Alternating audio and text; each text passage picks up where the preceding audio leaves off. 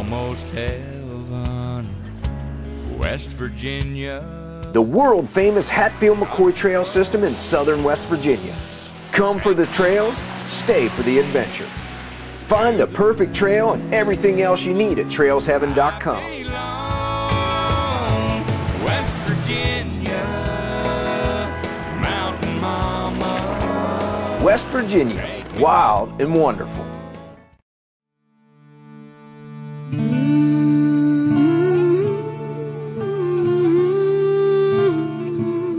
WVOW presents Inside the Feud, Hatfields and McCoys. I'm your host, Jay Nunley. Inside the Feud is brought to you by the Hatfield McCoy Regional Recreation Authority. Up next, we'll learn more about Randolph McCoy in episode 6. Almost heaven, West Virginia.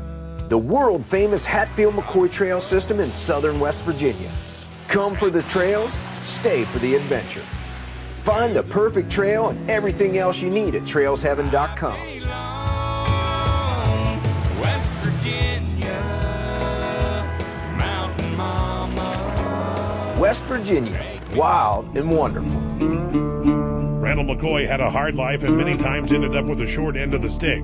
He also had a resentment toward the Hatfield family before the main part of the feud began. Historian and WVU Extension Professor Bill Richardson.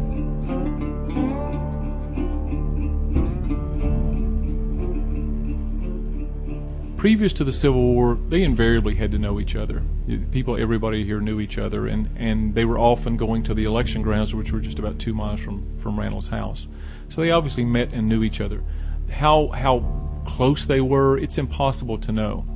This thing of them fighting side by side in the Civil War for long periods of time, that's absolutely untrue.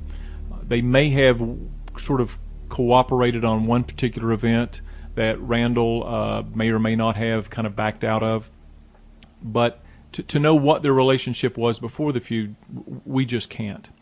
We do know that as as the events began to happen, uh, the the animosity began to build and and go to these different levels. One of the things we forget about the feud events is that there would often be two years between these events, and it's not like it happened just yesterday. And a lot of things sort of transpire, but in those two years, and sometimes you're you're trying not to reciprocate violently, or sometimes uh, you're moving on with your life, or sometimes you're just kind of seething and waiting for your next opportunity.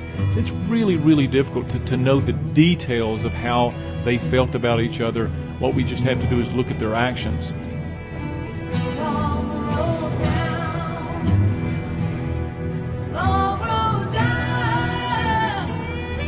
Author and publisher Keith Davis says Randall McCoy was a tortured person.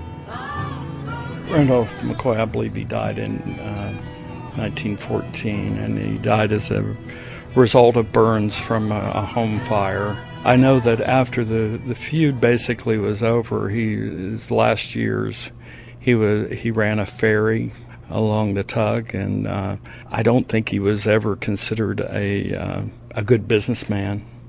Uh, but he ran a ferry service. Um, every historian I've ever read any kind of dealings with, about the feud, they always portray Randall in his later years that if you met Randall and you spent any time with him at all, any time at all, the subject would quickly get to the Hatfields and his strong resentment against the family.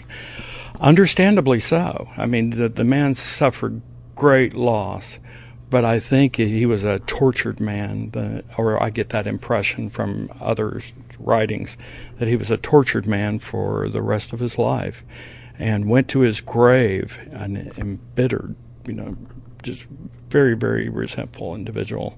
Understandably so.